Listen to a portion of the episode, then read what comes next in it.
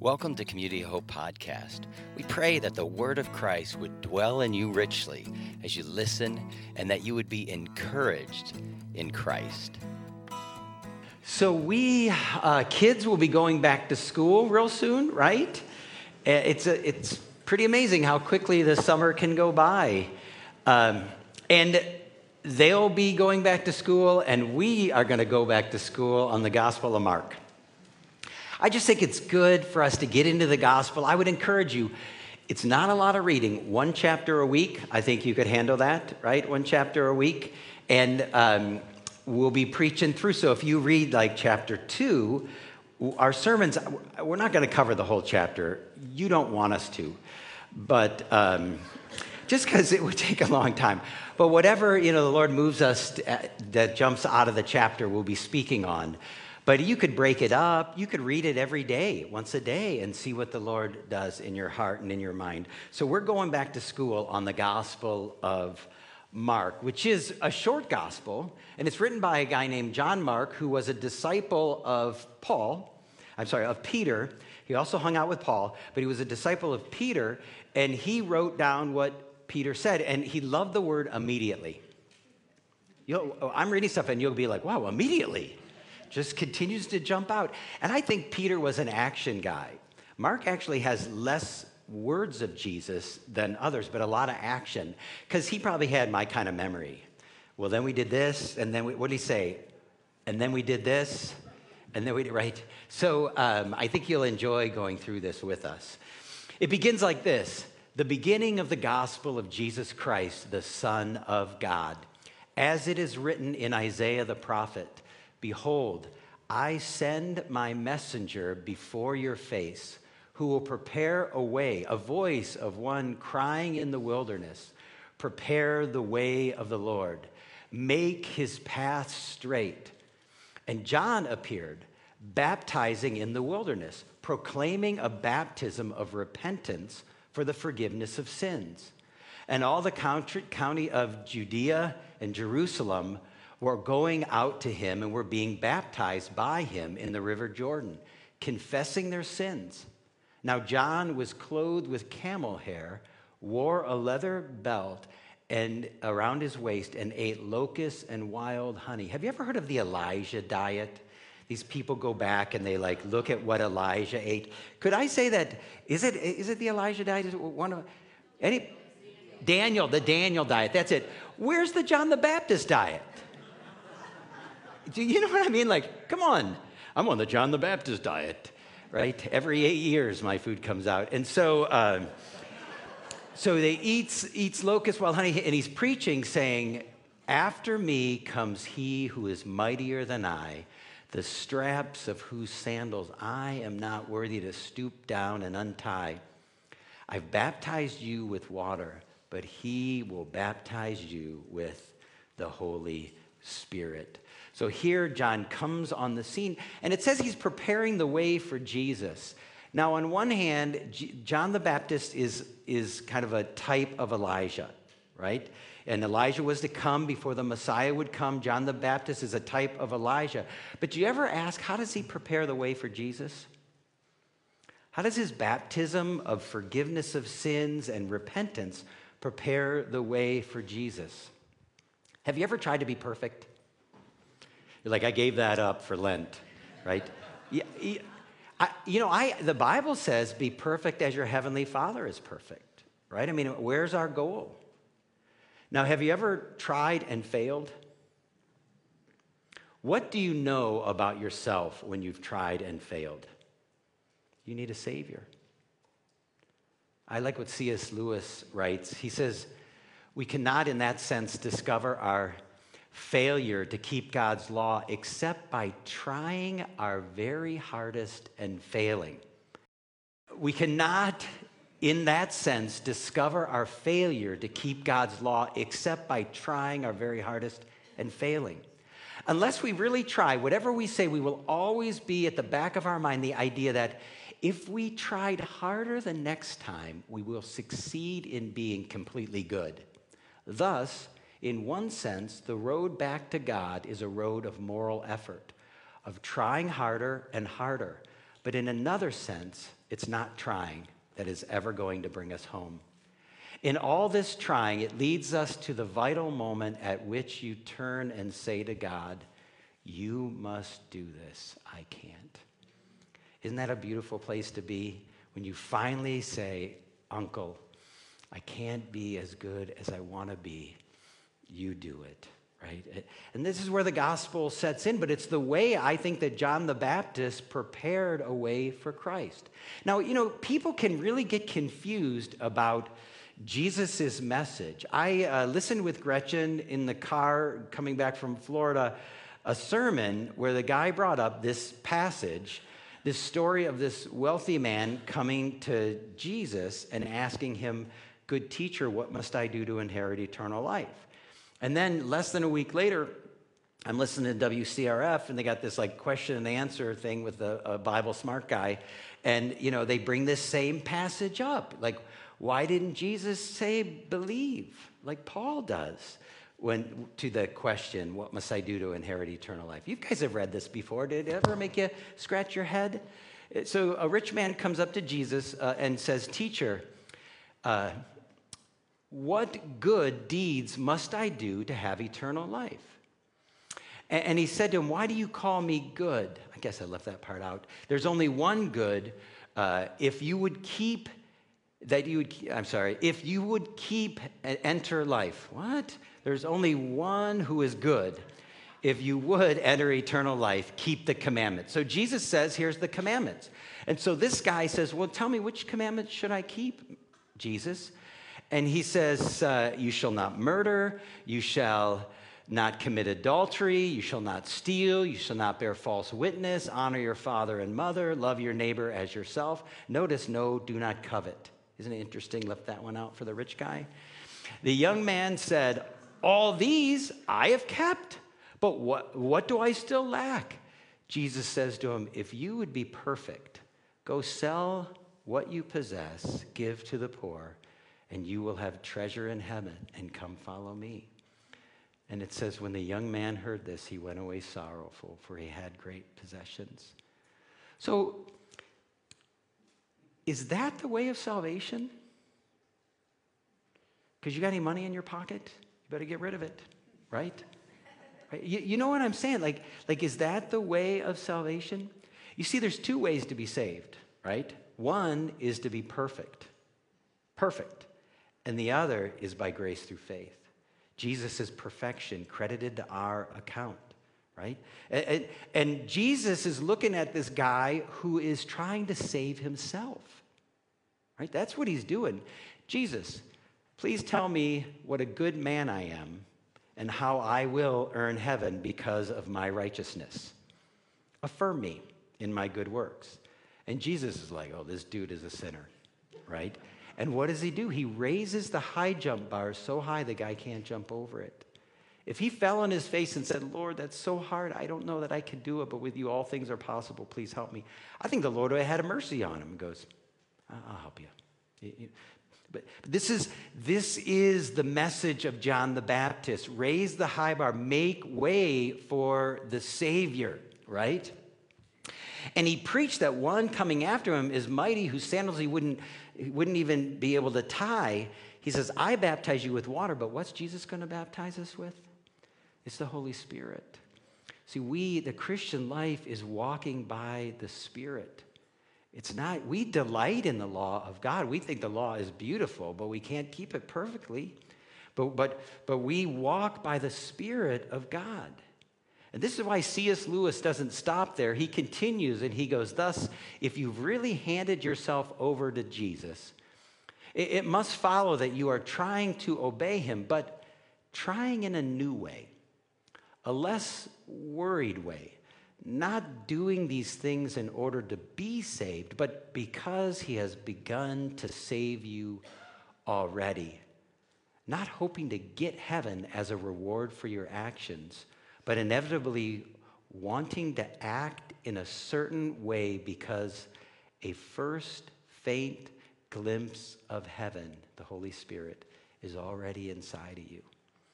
John the Baptist is preparing a way, but one who is coming after is greater, and he will baptize with the Holy Spirit. So the scripture goes on and says, In those days, Jesus came from Nazareth to Galilee and was baptized by John in the Jordan. And, when he came up out of the water, immediately, see that word again? He saw the heavens being torn open and the Spirit descending on him like a dove. And a voice came from heaven You are my beloved Son. With you I am well pleased. This is beautiful, isn't it? I mean, God is like affirming him. But you know what I think uh, Mark and Peter are echoing back to?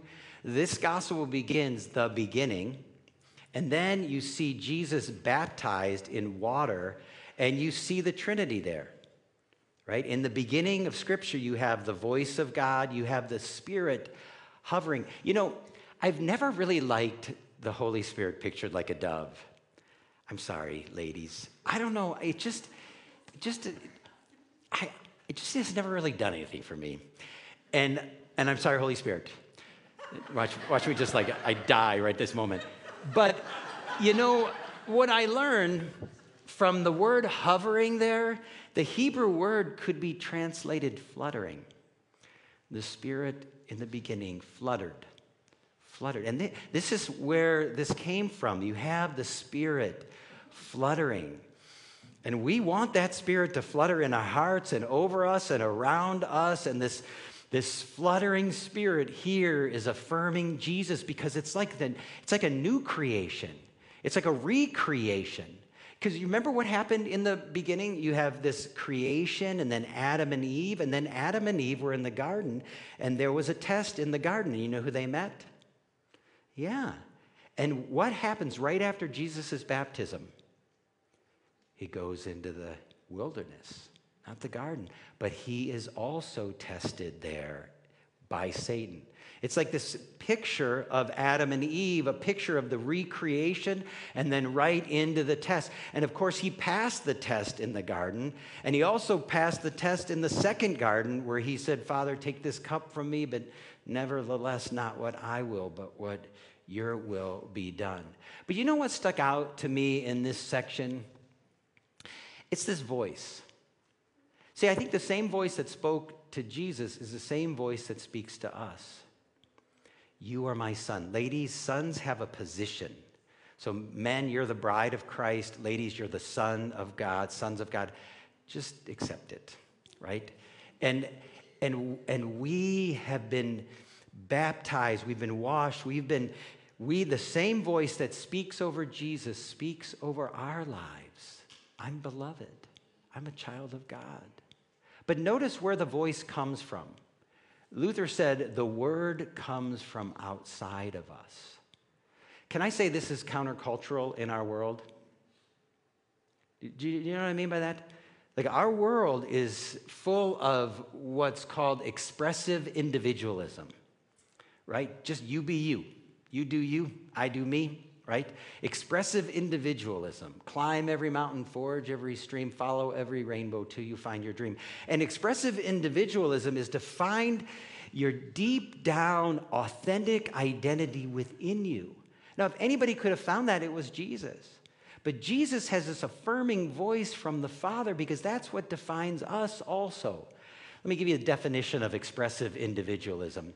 It, it, it's a label used to describe an ideology that's arisen during the past several hundred years. It's an ideology that has gathered steam and now dominates Western culture. Expressive individualism is the view that the whole point of a person's existence is to be authentic, uh, Eh, for individuals to be authentic, they must align their lives with their deepest desires. And for society to be, society to be authentic, they must applaud the individual for aligning their life with their deepest desires. Do you see that? Now, what's wrong with this? Well, first, as believers, we're defined by what God says about us. We need the voice from the outside, right? right? But other than that, our deepest desires are fickle, right? Do you ever get what you want and then you, right? I, I've used this before, but it's so true. Morning Doug likes to exercise and eat right, but evening Doug likes wine and ice cream. So who am I? Right? Who, if I align myself with my deepest desires, I, am I'm, I'm, I'm changing, and this is what happens, right? But, but when you allow the voice of God to be what defines you, that's where you find your identity. I don't care what my deepest desires are, I'm a blood bought child of the Father. And whether these desires are evil or wrong or whatever, they're going to lead me away from God. Uh, the fleshly desires, at least. But the, the Holy Spirit will work newness and, and love and grace inside of us. And that's why I think in Romans, the Apostle Paul says, Hey, I urge you, in view of God's mercy, to give your whole body as a sacrifice to God, pleasing. It's your spiritual act of worship. Like everything you do is a, is a song sung to God. And then he says, don't be conformed to the pattern of the world, but be transformed by the renewing of our mind. Christianity is a thinking religion, right? You'll be able to test and approve what God's will is, his good and pleasing and perfect will. So we're always taking this voice from the outside and renewing our thoughts. And parents, you're raising children and, you see a commercial on television, you hear a message from the public, and, and you need to deconstruct it. And you need to go, you know, this is trying to tell you that expressive individualism is the way to live your life, that you find your deepest desire. But let me tell you, as believers in Jesus, we define ourselves by the voice of God. We don't look for some deepest desire and figure out what that is. No, we allow the voice of God, the voice from the outside, to come and uh, define us. It's a beautiful thing. And let me tell you what the voice of God says and the confidence and assurance and peace and grace it can give you. If you were writing a letter to somebody, you remember, or how about an email or a text? How would you refer to yourself? Right? How, how would you talk about yourself? Me, myself, and I? we, you know, the royal we. I'm not talking about pronouns, but I could be. You know, John, in the Gospel of John, every time he referred to himself, he called himself the disciple whom Jesus loved. What would that be? Like, what would that do for you if you're writing a letter and you're like, oh, and then uh, the disciple who Jesus loved? Like, what did his psyche have down deep inside? I'm the one that Jesus loves. Man, that doesn't come from here. It comes from the voice that says over you what the voice said over Jesus, my beloved child. I'll tell you, you get that down, it's an anchor for your soul. You don't care if the world is saying something different because you've got the applause of the one who matters the most. You're the one who Jesus loves. The scripture goes on and says, Now, after John had been taken into custody, Jesus came into Galilee preaching the gospel of God and saying, The time is fulfilled and the kingdom of God is at hand. Repent and believe the gospel. I had to ask myself, what did they believe? Like, we know about Jesus' death and resurrection. Well, what was the gospel for them? I think it was that the king has come. This is the Son of God. This is the King has come. They didn't believe it. They need to change their thinking about who Jesus is. But you got to read the whole, gospel, the whole Gospel of Mark to get the whole Gospel. Because the first like seven chapters are all about Jesus' miracles and healing, like proving he's the Son of God. Then in chapter eight, he looks at his disciples and goes, Who do you say that I am? That's like the turning point in the gospel. And then the rest of the gospel is him walking to the cross. Because once they believe this is the Messiah, all of a sudden they're like, wait, Messiahs don't die. They conquer. They kick Roman Heine, right? Get them out of here. No, and so, so I, the, they had a gospel to believe. But I think, you know, in our day, many times we get confused about the gospel. Because the gospel literally means good news, right? Good news. And we, many times, and all other religions, they give you good advice, right? Uh, uh if, you, if you're drowning, okay, so we're on vacation, and my dog um, was by the pool, and my dog will jump all four feet up in the air at squirrels and stuff. I don't know, just wants to get closer. And there, there, we had like a, a, screen over the pool, you know, those like Florida screen pool. And there was this lizard up there, really like a big one. And she, like a squirrel, she's just barking and jumping up and down. And one of the jumps, she went a little backwards and it ended in the pool. And you know what? She could swim. She can swim, right?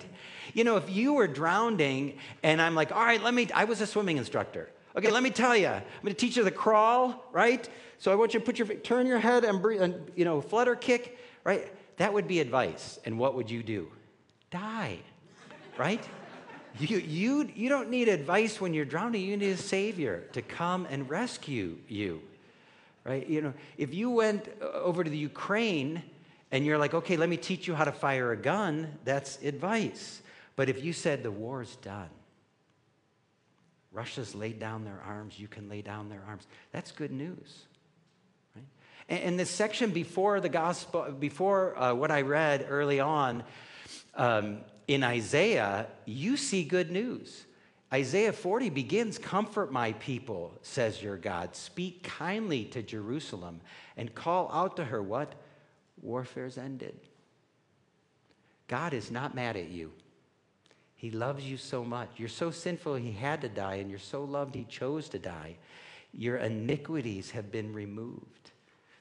The, the check has been written. And when you say, I believe, you cash it, and your sins are forgiven. That's, that's news. Scripture goes on and says, As he was going along by the Sea of Galilee, he came to Simon and Andrew, the brothers uh, of Simon, casting a net in the sea, for they were fishermen. And Jesus said to them, Follow me, and I will make you fishers of men. Immediately they left their nets and they followed him. Going a little further, he saw James, the son of Zebedee, and John, his brother, who were also uh, in the boat mending their nets. Immediately he called them and left their father Zebedee in the boat. You know what I love? Peter with the hired servants. He didn't like lose all the people. Like, Dad, sorry, you're to be out of a job, right? With his hired servants, and he went and he followed him. This is the call. This is a call that Jesus does on all our lives. Come and follow me. And our hearts say, Yes, I'll follow you. But do you ever think about they had no idea what they were getting into? Right? Some people got married and they're like, I had no idea what I was getting into, right? Right? You have kids and they're small and you're like, oh, I'm not getting any sleep. And they turn teenagers and you're like, give me the baby back.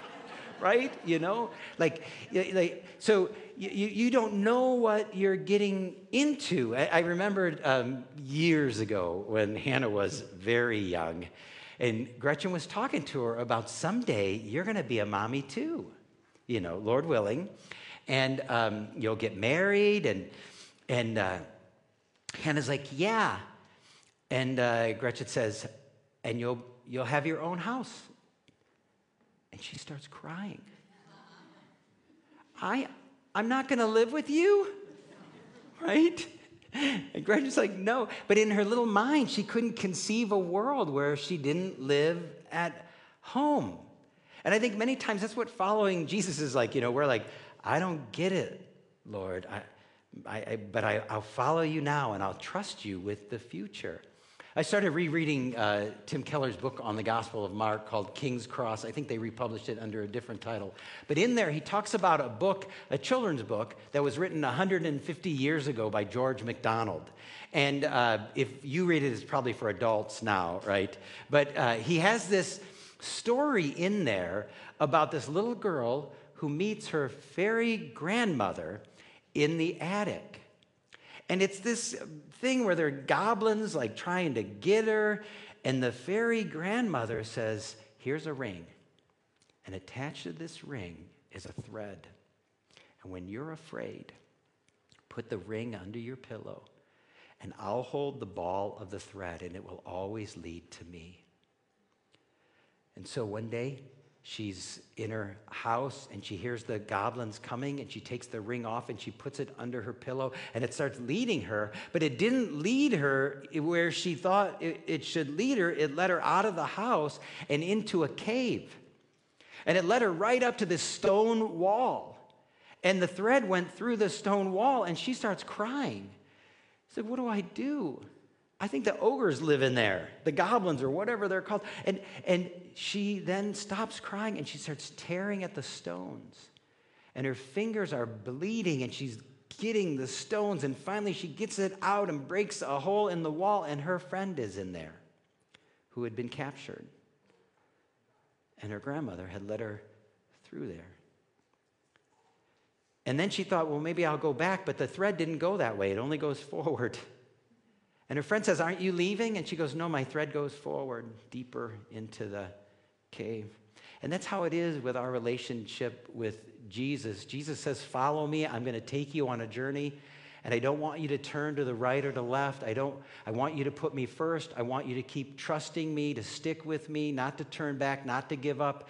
Turn to me in all the disappointments and injustices that will happen to you. I'm going to take you places that will make you say, Why in the world are you taking me there? And even then, I want you to trust me. When he called James and John to leave their father in the boat, Jesus had already left the Father's throne. And later, Jesus is going to be ripped from the Father's presence on the cross. He's going to look as if the thread he is taking you into dead end places, places where you're going to get bloody, where the only way to follow the thread looks like it could crush you. Jesus Christ, kingship, will not crush you. He was crushed for you. He followed his thread to the cross so you and I can follow our thread to his arms. Is that not beautiful? So he got crushed so that we can follow him into his arms. We don't know where this road takes us in following him. The disciples didn't either. And it doesn't lead always in the way we want to go, but it always leads back to him.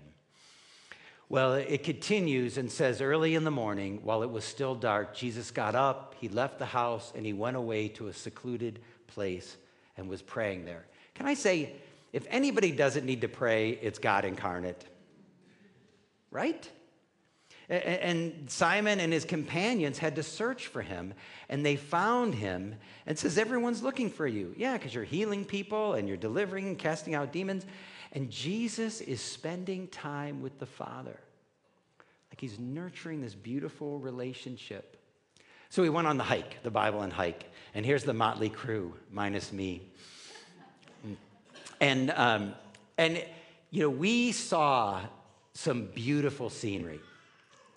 Like had it been had that been a clear day, it would have been even more beautiful, right? Like we we're having lunch up there. I mean, it's just some kind of goosebumps you get as you're sitting out there. And look at the clouds causing the shade, you know. And you're not in a plane, and it, it's just this, it's, it's beautiful. I mean, we walked, see the, the small group people? We're walking that ridge. We're walking the, the mountain. It's, it's beautiful. But to get there, this was a waterfall we had to climb. There were many difficult parts of this. But the only way to get the beautiful views is to go through the difficulty. And somehow I want to think that I can have this vibrant relationship with Jesus without effort. You know what I'm talking about, right? Here, the Son of God is losing sleep to spend time with his Father. He's going to a deserted place. And we think, you ever try to set aside time for God and, and you're like, well, I got to check my phone, right? I got to do this. I read this article about Jesus allergies, you know, taking Jesus seriously. I have a Jesus allergy because when I want to do good, my phone is right there to distract me right? Or emails or whatever. Like, like it's like you set aside, I'm going to spend time with you, Lord, and it takes so long to like focus your brain or to do. Like, is it just me? And, and I think if we're going to have like vibrant relationships with Jesus, if we're going to get the mountaintop experiences, we're going to have to put the effort in to get there. You know, some people want to have great marriages, and I'm like, well, how much effort do you put into it, right? A lot of times it's like you put all the work into getting together, and then you, you, you drop all the effort. No, no, that's not how it works in relationships. It's not how it works in our relationship with Jesus. So, um, so see that the funny face guy right there with the, the blue thing there? He's going to hate me for this. Sorry, Tammy, you didn't have any good faces in any of these pictures I took. I'm sorry. So that's Rick, who's sitting right there. So we're going to bring uh, Rick on part time to help us with our men's discipleship and our groups. And you know, getting, like, like, are you in a Bible study? Are you doing anything to encourage your relationship with, with Jesus?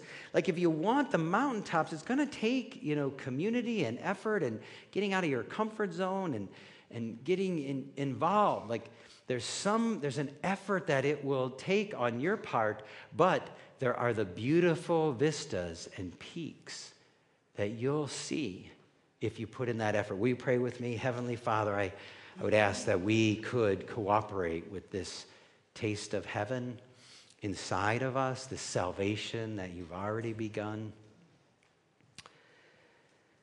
Lord, as we just kind of rest in the knowledge of your presence as we uh, stand here. Forgive us for so many other ways that we have uh, put efforts in for, for things that don't fully satisfy.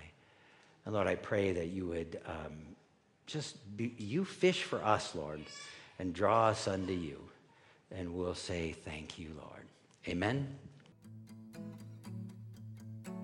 Thanks for listening. For more information about Community of Hope, go to www.cohchurch.com. God bless you today.